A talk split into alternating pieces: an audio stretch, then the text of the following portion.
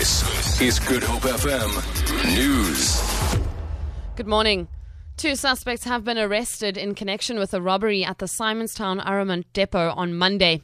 Various weapons, including firearms, heavy explosives, and ammunition, were stolen.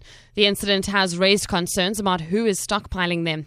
Hawk spokesperson Captain Lloyd Ramovha says they are working hard to bring those responsible to book. The South African police. South African Police Service says almost 2,000 members who graduated yesterday in Cape Town will be deployed to ensure safety during next week's local government elections.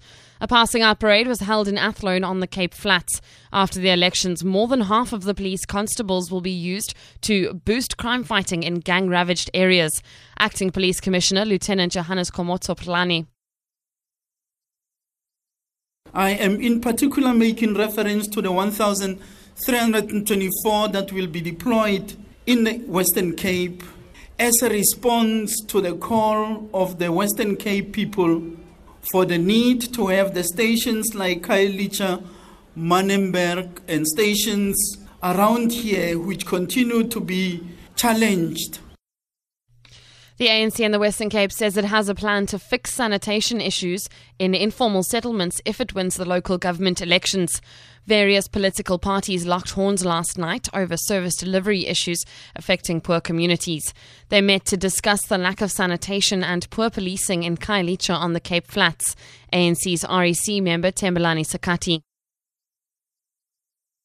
Uh, the fundamental issues that we, we were asked to raise here were issues about sanitation, urban land and also the, the, the, issue of policy. But on the issues of sanitation, uh, the only thing that I can say is that as an ANC, we've got a plan and we've got a track record. Meanwhile, the UDM also promised to improve the lives of voters. UDM provincial leader Mtubeni Tabeni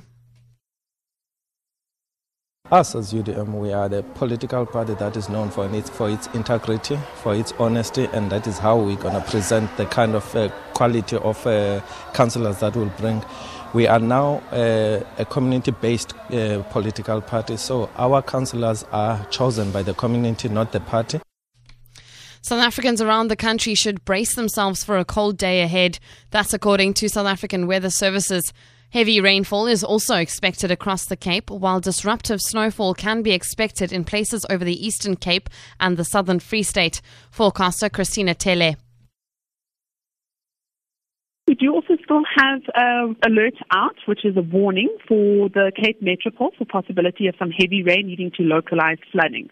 So that is still in effect uh, for those areas. So people who live in those areas, just to take care of that, um, especially also this morning with um, driving in traffic with the wet conditions in the area.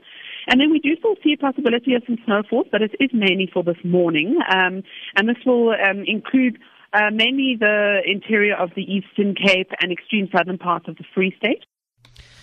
For Good Hope FM News and Traffic, I'm Vicky McCullum.